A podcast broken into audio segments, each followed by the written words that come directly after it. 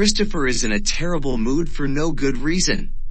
His friend Ali, the dog, can't understand it. How can he be in a bad mood when it's such a beautiful day? Ali has lots of suggestions for how to make him feel better. Christopher's mood didn't change much, but he did start to feel a little better after having a long talk with Ali. It was as if Ali could see into him and understand what he was feeling, which made him feel closer to his friend. They had a lovely time together. Christopher fell asleep while he and Ali were talking. They had been up all night, so the sleep wasn't surprising. Christopher woke up feeling a little better and happier than when he went to sleep.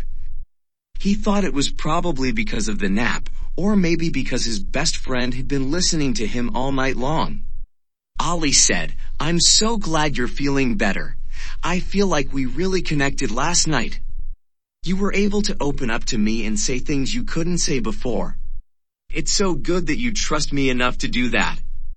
And now I know how to help you when you're feeling this way again.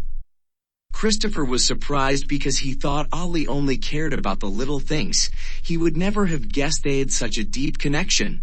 Christopher said, I'm sorry if I made it seem like I don't care about what's going on with both of us. Sometimes it gets hard because I think no one understands what it feels like.